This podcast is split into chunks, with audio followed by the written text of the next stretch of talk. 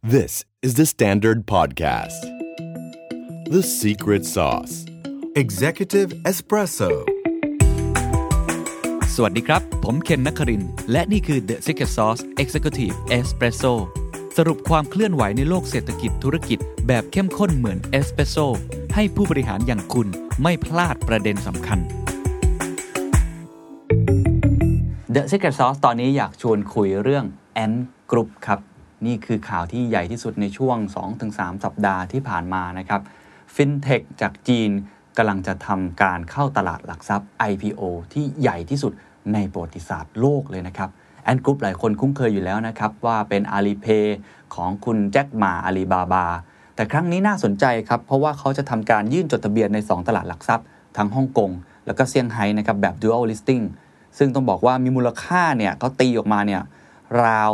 34,500 ล้านดอลลาร์ โอ้โห เทียบเป็นเงินไทยก็คือ 1.07 ล้านล้านบาทนะครับ แซงหน้าแชมป์เก่านะครับ ปีที่แล้วใครจำกันได้นะครับซาอุดิอารัมโคนะครับ บริษัทที่ดำเนินธุรกิจเกี่ยวข้องกับปิโตรเลียมครบวงจรจากซาอุดิอาระเบีย ตอนนั้นมูลค่าอยู่ที่ประมาณ 29,400 ล้านดอลลาร์ แอนกรุ๊ปคือใครกำลังทำอะไรทำไมถึงมีมูลค่าเยอะขนาดนี้ และหลังจากนี้โลกของฟินเทคการเงินจะเปลี่ยนแปลงไปอย่างไร และมันกระทบกับเราอย่างไร มีนัยยะอย่างไร โอ้มีหลายเรื่องให้พูดคุยเหลือเกินนะครับ ผมพูดคุยกับคุณนัทปณชัยอารีเพิ่มพรคอนเทนต์ครีเอเตอร์ธุรกิจและก็เทคโนโลยีของ The Standard ครับ สวัสดีครับ สวัสดีครับพี่เห็น นัดทำข่าวจริง ๆ ของอาลีบาบามานาน ใช่ครับ แล้วก็เห็นความเคลื่อนไหวของฟินเทคตลอดเวลา ใช่ครับ ได้บินไปดูหลาย ๆ เจ้านะครับเจ้าใหญ่ ๆ ของโลกของจีนเองก็ตาม ครับ ทีทำไมนัดยังคิดว่าเรื่องนี้มันน่าสนใจครับแอนกรุ๊ปเนี่ย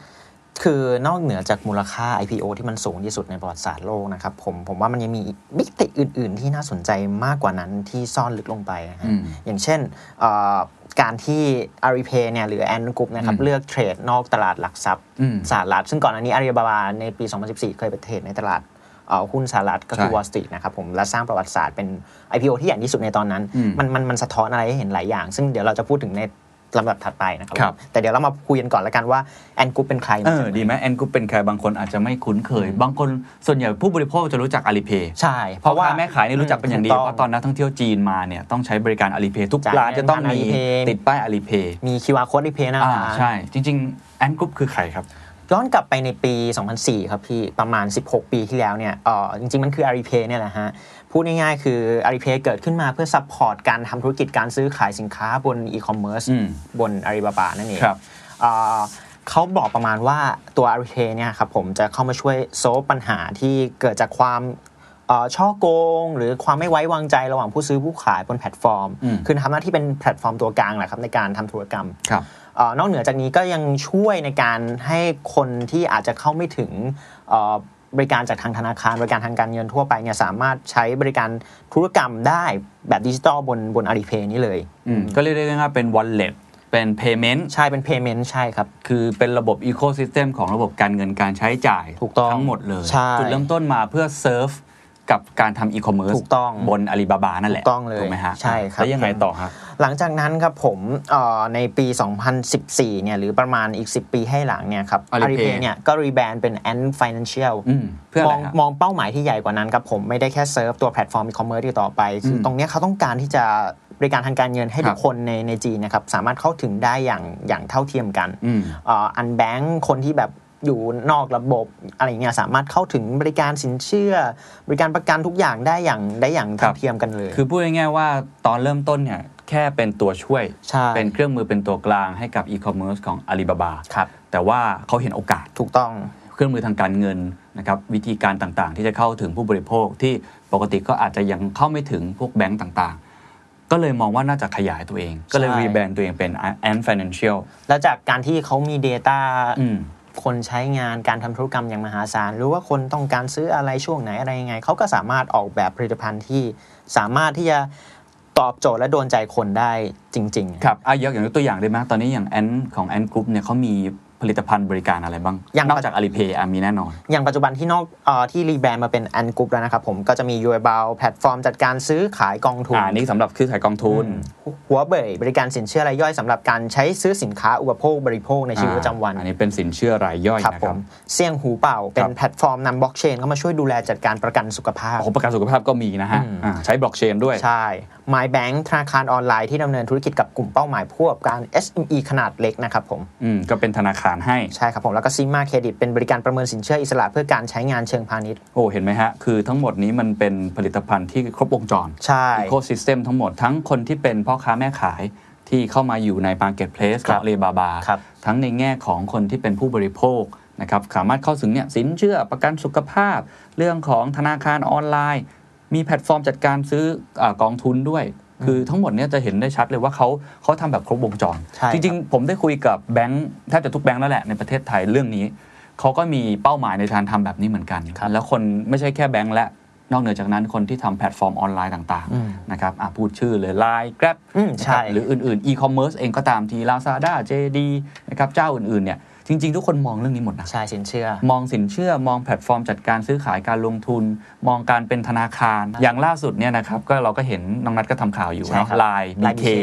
นี่ถือได้ว่าเป็นโซเชียลแบงกิ้ง เจ้าแรกในไทยเลย เจ้าแรกที่ทางการอย่างจริงจังนะไลน์ไป X กับกสิกรไทย ครั เป็ บ นต้น นี่คือความเคลื่อนไหวที่ทำให้เห็นว่ามันมีช่องว่างอยู่ อืม มันมีช่องว่างอยู่ ผมเพิ่งสัมภาษณ์อ่าผู้บริหารคนหนึ่งนะครับ ชื่อว่าสบายสบายเนี่ยเขาเป็นตู้เติมเงิน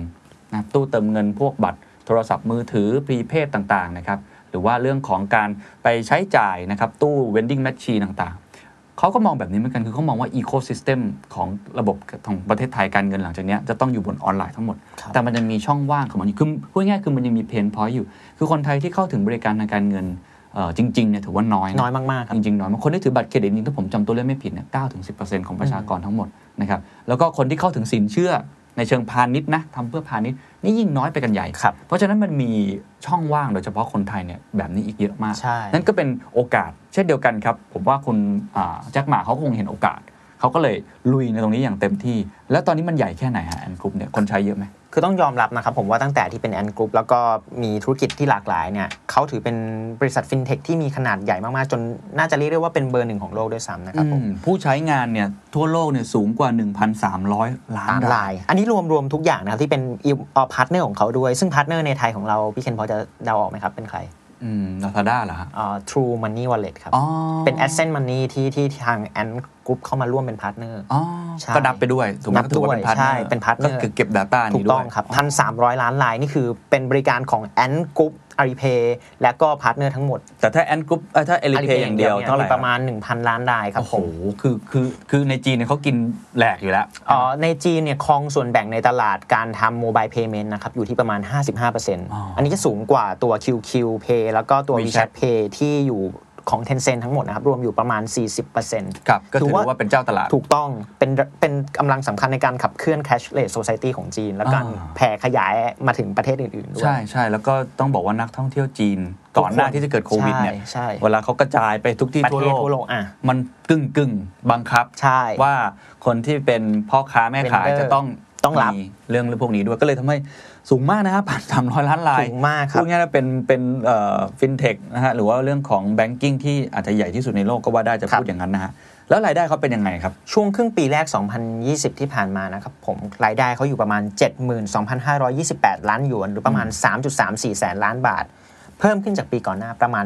38%ครับ ครับ ผม ส่วนกำไรสุทธิเนี่ยอยู่ที่ประมาณ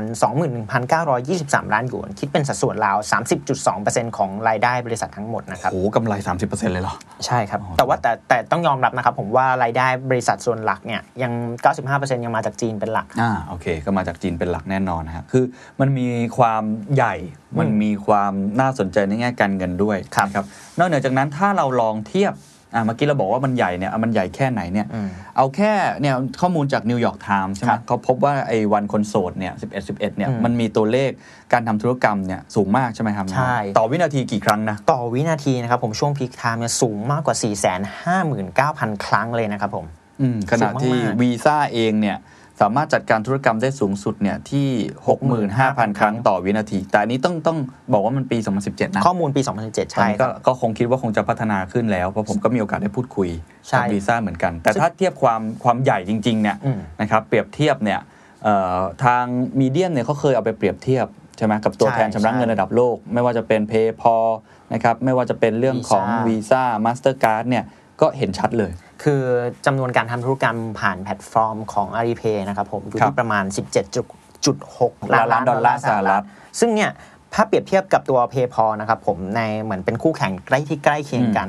เอ่อ PayPal มีมูลค่าการทำธุรกรรมผ่านแพลตฟอร์มแค่ 712,000 ล้านดอลลาร์สหรัฐเท่านั้นเอง อืม แต่กับ Visa และ Mastercard ซึ่งเป็นเหมือน 2 ผู้เล่นในตลาดหลักในการทำธุรกรรมตัวแทนการทำธุรกรรมนะครับผมสองรายเนี่ยอยู่ที่ประมาณ 11.3 ล้านล้านดอลลาร์สหรัฐและ 6.9 ล้านล้านดอลลาร์สหรัฐตามลำดับนะ ก็ ครับ คือวีซ่ากับมาสเตอร์การ์ดรวมกันเนี่ย 18.2 ใช่คือคือคื ก็ อ ก็ชนะกว่ารีเพย์ขึ้นมานิดนึง ใช่ นิดเดียวเอง 17.6 เฉือนไป คิดดู อ่ะเฉื แล้ อน วกัน นิดเดียวเองเลย ทั้ง อ่าฮะ ๆที่อาลีเพย์เป็นแค่ตัวเดียวนะครับ ครับ ลายเดียวด้วยซ้ ครับ เพราะฉะนั้นต้องบอกว่านี่คือยักษ์ใหญ่อย่างแท้จริง ถูกต้อง ทั้งในแง่ของปริมาณในแง่ของเม็ดเงิน ใน ครับ แง่ของ transaction นะครับ ครับ ผู้ใช้บริการก็เยอะมาก ๆ นะครับ ครับ เออนอกเหนือจากนั้นเมื่อกี้นัทเล่าไปแล้วว่าเอ่อเรื่องของในประเทศเองเนี่ยก็ถือได้ว่ากินส่วนแบ่งถึง 55% ใช่ เยอะมากนะครับ เย กั อะครับ เทียบกับ WeChat Pay QQ Wallet นะครับ Tencent นี่อยู่ที่ประมาณ 40%ทีนี้ยังมีประเด็นที่น่าจับตาต่อ ซึ่งหลายคนก็มองเรื่องนี้เหมือนกันวันที่เราอัดวันเนี้ย ครับ เป็นวันที่ทางเอ่อรัฐบาลจีนเนี่ยเพิ่งได้ประกาศแผนยุทธศาสตร์จีน 5 ปีออกมา ำครับ นะครับคำหนึ่งที่เขาพูดเนี่ยเขาใช้คำว่า เขาต้องการจะเป็นโรงงานผลิตเทคโนโลยี แปลเป็นไทยประมาณนี้ อืม เป็นคำที่น่าสนใจนะ ใช้คำผมจำมันไม่ได้ว่าใช้คำว่าอะไรน่าจะเป็นคำว่า house power house of technology อะไรแบบนั้น นี่เป็นการส่งสัญญาณที่ชัดมาก ครับ ว่าหลังจากนี้จีนจะมุ่งไปทางเทคโนโลยี อืม มาก ๆ แล้วก็พูดเรื่อง sustainability ด้วย ครับ เรื่องความยั่งยืนต่างๆด้วย เพราะฉะนั้นก็ไม่แน่ใจว่ามันเกิดช่วงเวลาประจวบเหมาะหรือเปล่าเนาะที่กำลังจะเข้าตลาดหลักทรัพย์พอดี อืมอืม แล้วก็ทางรัฐบาลจีนออกมาประกาศ แล้วก็อยู่ในช่วงเวลาคาบเกี่ยวกับอ่าการเลือกตั้งสหรัฐด้วยนะครับมันผมว่ามันเป็นสัญญาณบางอย่างนะนะวิเคราะห์เขาวิเคราะห์กันว่าเป็นสัญญาณบางอย่างว่าจีนเนี่ยไม่ได้สนใจเลยว่าใครจะได้ขึ้นมา อืม จีนไม่ได้สนใจว่าจะเป็นไบเดนหรือจะเป็นทรัมป์ขึ้นมา อย่างน้อยจีนจะมุ่งหน้าไปทางเทเต็ม คโนโล ที่ ยี แหละ เต็มที่โดยที่เนี่ยไอเนี้ยเป็น IPO ที่ใหญ่ที่สุดในประวัติศาสตร์ก็เลยมีความน่าสนใจนะครับว่าการขับเคลื่อนเศรษฐกิจประเทศหลังจากนี้นะครับจะต้องมีตัวเรื่องของแพลตฟอร์มทางการเงินเข้ามาเป็นตัวช่วยด้วย เป็นเหมือนเทคโนโลยีแชมเปี้ยนของชาติจีนเลยใช่ไหม ใช่ครับเขาเขามีนักวิเคราะห์จากยูราเซียกรุ๊ปนะครับผมเซียวเหม็นรูเขาวิเคราะห์ไว้ว่ารัฐบาลจีนนะครับมองแอนกรุ๊ปเป็นเหมือนเทคโนโลยีแชมเปี้ยนอย่างที่พี่เคนบอกเลยเป็นเทคโนโลยีแชมเปี้ยนของชาติเขาเลย อืม เพราะว่าถ้าพูดถึงเรื่องการเงินพูดถึงเรื่องฟินเทคก็ต้องคิดถึงภาพแอนกรุ๊ปเป็นลำดับแรก ครับ ทุ่มเทเยอะมาก เอาเงินพัฒนา AI blockchain เทคโนโลยีต่าง อืม อืม เพราะฉะนั้นนี่คืออีกก้าวหนึ่งที่น่าจับตาไม่ใช่ ครับ แค่ ผม ของทางแอนกรุ๊ปอย่างเดียว แต่ ครับ เป็นทางของประเทศจีนด้วย ๆ ใช่ครับ ทีนี้สิ่งที่น่าสนใจมีหลายคนสงสัยครับ ว่าไอ้ว่าที่ IPO ที่ใหญ่ที่สุดในโลกเนี่ยรายละเอียดมันเป็นยังไงทำไมต้องเข้าแบบ dual listing ทำไมต้องเข้าในฮ่องกงกับเซี่ยงไฮ้ทำไมไม่ไปเข้าที่สหรัฐ อืม เออมันเกิดอะไรขึ้น อ่า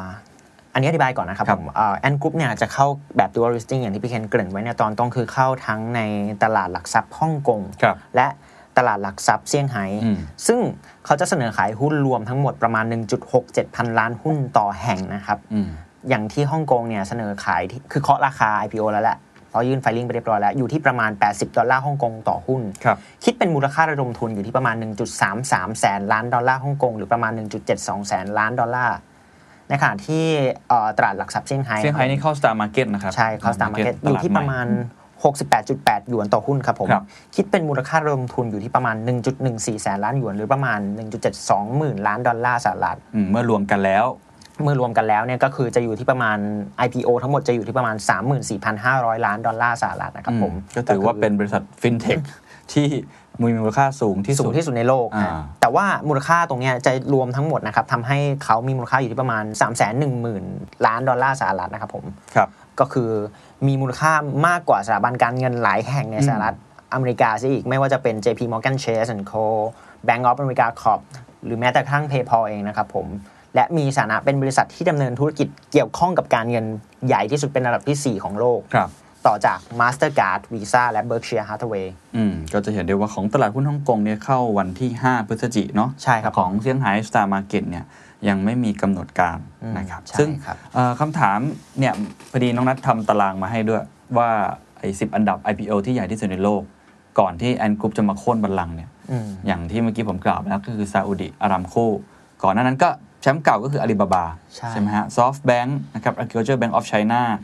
นะอ่า ICBC AA General Motors นะครับ NTT Docomo นี่ของญี่ปุ่นเนาะ ครับ Visa แล้วก็ Inel นะครับเพราะฉะนั้นอันนี่ถือว่าใหญ่มากคำถามก็คือว่าทำไมถึงเลือกที่จะเข้า 2 ตลาดนี้ฮะ คืออย่างนี้ครับพี่เคนย้อนกลับไปในปี 2014 ที่ Alibaba เคยสร้างประวัติศาสตร์ไว้ได้โดยการเป็น IPO ที่ใหญ่ที่สุดในโลกนะตอนนั้นที่มูลค่าประมาณ 25,000 ล้านดอลลาร์สหรัฐนะครับผมเอ่อเราจะเห็นว่าในในตอนนั้นกับตอนเนี้ยความสัมพันธ์ระหว่างจีนกับสหรัฐมันไม่เหมือนเดิมอีกต่อไป อืม ตอนนั้น Alibaba เข้าไปแจ็คมาเข้าไปเอ่อเทรดปุ๊บ แล้วก็ตั้งคือเหมือนประกาศไว้เลยว่าเอ่อเขาจะรับพนักงานนู่นนี่คือเป็นการสร้างสัมพันธ์ที่ดีกับ อืม ประเทศสองระหว่างสองประเทศ ครับสร้างงาน ใช่สร้างงานให้กับพลเมืองสหรัฐแต่ณปัจจุบันครับสถานการณ์มันไม่เหมือนเดิมแล้ ครั ว บ ความขัดแย้งเกิดขึ้นสงครามการค้า สงครามด้านเทคโนโลยี อืม ทำให้จีนก็ไม่จำเป็นต้องง้อสหรั ครั ฐ บ อีกต่อไป อืม เขาเลยเลือกการเทรดไปที่ตลาดหุ้นฮ่องกงและเซี่ยงไฮ้แทนครับผมเพราะมองว่าการเข้าเทรดในตลาดหุ้นจีนเนี่ยจะจะช่วยเพิ่ม profit หรือเพิ่มเอ่อเงินให้กับประเทศกลับคืนสู่ประเทศได้มากกว่า อืม แล้วก็ไม่ต้องไปลงทุนในในต่างประเทศด้วย ครับจริงๆก็ต้องบอกว่าจริงของอาลีบาบาเอง หรือหุ้นจีนหลายๆ หุ้นเนี่ยที่เข้าไปอยู่ในตลาดหลักทรัพย์อเมริกาเนี่ยมันก็ใจตุ้มๆต่อมๆนะ ใช่ โดนแบ็กลิสต์บ้าง ใช่ใช่ โดน ใช่ เขาเรียกว่ากีดกัน ถูกต้อง หลายอย่างตรวจสอบอะไรเต็มไปหมดเลย ใช่ นะครับก็ทำให้รู้สึกว่าเข้าไปก็อาจจะ อืม ทำตัวยากลำบากมากขึ้น ใช่ จริงๆ ก็เป็นการบีบเองด้วยทางของสหรัฐเอง ใช่ ไหมฮะ คืออย่างหัวหน้าเจ้าหน้าที่ด้านการลงทุนจากไคหยวนแคปิตอลนะครับผมเขาก็มองว่าการที่รัฐบาลสหรัฐเริ่มออกมาตรการเข้มงวดกับบริษัทเทคโนโลยีเอ่อลำดับต้นๆ จากจีนเนี่ยไม่ว่าจะเป็น TikTok อืม หัวเว่ยหรือ WeChat เองก็ถือเป็นการส่งสัญญาณเตือนที่ชัดเจนกับบริษัทจากจีนที่พยายามจะเข้ามาเทรดในตลาดหุ้นวอล l สตรีทเหมือนกัน อืม ว่าแบบถ้าเข้ามาแล้วก็จะต้องโดนอะไรอย่างนี้ เพราะฉะนั้นก็เลยเป็นสาเหตุที่ทำให้แอนกรุ๊ปเลือกเลือกตลาดหุ้น ครับ เซี่ยงไฮ้กับฮ่องกงแทนที่จะเป็น Wall Street ครับเพราะฉะนั้นนี่คือการส่งสัญญาณชัดเจนนะครับว่าสงครามการค้า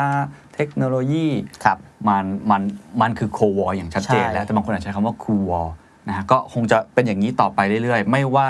ใครก็ตามจะได้รับเลือกตั้ง ใช่ครับ ของสหรัฐก็ตามที แล้วนี่ก็เป็นสัญญาณที่ชัดเจนนะครับว่าเอ่อตลาดหุ้นจีนเองที่บางคนบอกว่ามันเป็นดินแดนที่ลึกลับ อืม พอสมควร โดยเฉพาะ Star Market ครับ เป็นตลาดใหม่เนี่ยการที่ทางแอนกรุ๊ปเข้าไปอยู่ในนี้ด้วยเนี่ยเหมือนจะเป็นการสร้างภาพลักษณ์ ถูกต้อง ของตลาดหุ้นจีนใหม่ถูกไหมฮะ ถูกเลยครับ มันจะเป็นการสร้างแรงดึงดูดให้นักลงทุน และเปลี่ยนภาพลักษณ์ที่นักลงทุนมีต่อตลาดหุ้นจีน อืม ให้ให้เปลี่ยนไปในเชิงที่ดีขึ้น ครับ ทางบวกขึ้น อืมเพราะฉะนั้นตอนนี้ต้องบอกว่าเป็นเอ่อโอกาสนะตามมุมมองผมนะโอกาสสำหรับนักลงทุนไทย ที่กำลังอยากจะไปลงทุนออฟชอร์หรือลงทุนต่างประเทศ ตอนนี้ผมเชื่อว่าหลายคนก็คงเห็นอยู่แล้วแหละว่าตลาดจีนเป็นตลาดที่โตมากหลายคนก็ ครั ล บ งกองทุนไปเยอะนะครับ อันนี้ก็เป็นอีก movement หนึ่งที่ใหญ่มากแล้วก็ที่สำคัญมากแล้วหลังจากนี้ผมคิดว่าไม่ใช่เรามองแค่ตลาด N a s d a q หรือตลาด Wall Street New York Stock Exchange อย่างเดียวละมันมีอีกไม่ใช่ทางเลือกแล้วแต่เป็นอีกทางหลักนะ ใช่ครับ อันนี้ตัวใหญ่มากนะครับ การที่เขาเข้าไปในลักษณะแบบนี้ทำให้เราเวลาจะลงทุนอะไรเนี่ย ก็ต้องชั่งน้ำหนัก อืม กันดูดีๆนะว่าอันไหนที่มันเหมาะสมกับเรา เหมือนมีป้ายพายี่ห้อไว้ว่าแบบ biggest history IPO เนี่ยเกิดขึ้นในตลาดหุ้นจีน โอ้โห นี่ยิ่งเป็นสัญญาณที่ชัดเจนมากขึ้นนะครับอ่ะโดยสรุปทั้งหมดครับ ในมุมมองของนัดเองที่ทำข่าวเทคโนโลยีมาเนี่ย ไอ้ข่าวนี้นี่มันจะสั่นสะเทือนวงการเทคโนโลยีมากน้อยแค่ไหน มันจะเปลี่ยนแปลงอะไร มีนัยยะอะไรต่อพวกเราบ้าง ผมมองว่ามันอาจจะเป็นเหมือนใบเบิกทางให้ให้บริษัทเทคโนโลยีจากจีนเจ้าอื่นไม่จำเป็นต้องมองที่ตลาดหุ้นสหรัฐอีกแล้วอะครับ อืม เพราะว่าตลาดหุ้นจีนเอง ต่อจากนี้ผมเข้าใจว่าเขาก็พยายามจะบิวภาพลักษณ์ให้มันมีเอามุมมองที่ดีขึ้นกับนักลงทุนเองก็ดี เพราะฉะนั้นอนาคตเนี่ยครับน่าจับตามากๆเลยว่าตลาดหุ้นจีนเนี่ยก็น่าจะเป็นอย่างที่พี่เคนบอกครับหนึ่งในตลาดหลักแล้วแหละ ครับ ที่พอจะสู้กับสหรัฐอเมริกาได้อย่างเข้มข้นสู ครับ สี แล้วผมเชื่อว่าถ้าดูจากแผนยุทธศาสตร์ชาติของจีนนะครับในอีก5ปีข้างหน้าผมเชื่อว่านี่จะไม่ใช่ตัวแรก อืม และตัวเดียวอีกต่อไป ผมคิดว่าน่าจะมีตัวที่ 2 ตัวที่ 3 ตัวทีสี่4 อีกมากมาย ที่จะมีมูลค่ามหาศาลแบบนี้ อืม แล้วก็เข้าในตลาดหลักทรัพย์ของพวกเขาเอง ใช่ นะครับแล้วก็ทำให้ทั่วโลกได้เห็นว่าตอนนี้มังกรกำลังจะพังอาจขึ้นมาในทุกมิติจริง ๆ นะครับ นี่คือบทสรุปนะครับเอามาเล่าให้ฟังกันคร่าวๆ แล้วเดี๋ยวถ้าเกิดเขาเข้าไปจริง ๆ แล้ว หรือว่ามีรายละเอียดอะไรเพิ่มเติมเกี่ยวกับเรื่องจีน เกี่ยวกับเรื่องของหุ้นที่น่าสนใจของจีน หรือว่าของแจ็คหมาอาลีบาบาแอนกรุ๊ปเองเนี่ยเดี๋ยวคงลองมาพูดคุยกันอีกทีนะครับวันนี้ขอบคุณนัดมากสวัสดีครับ ครับสวัสดีครับ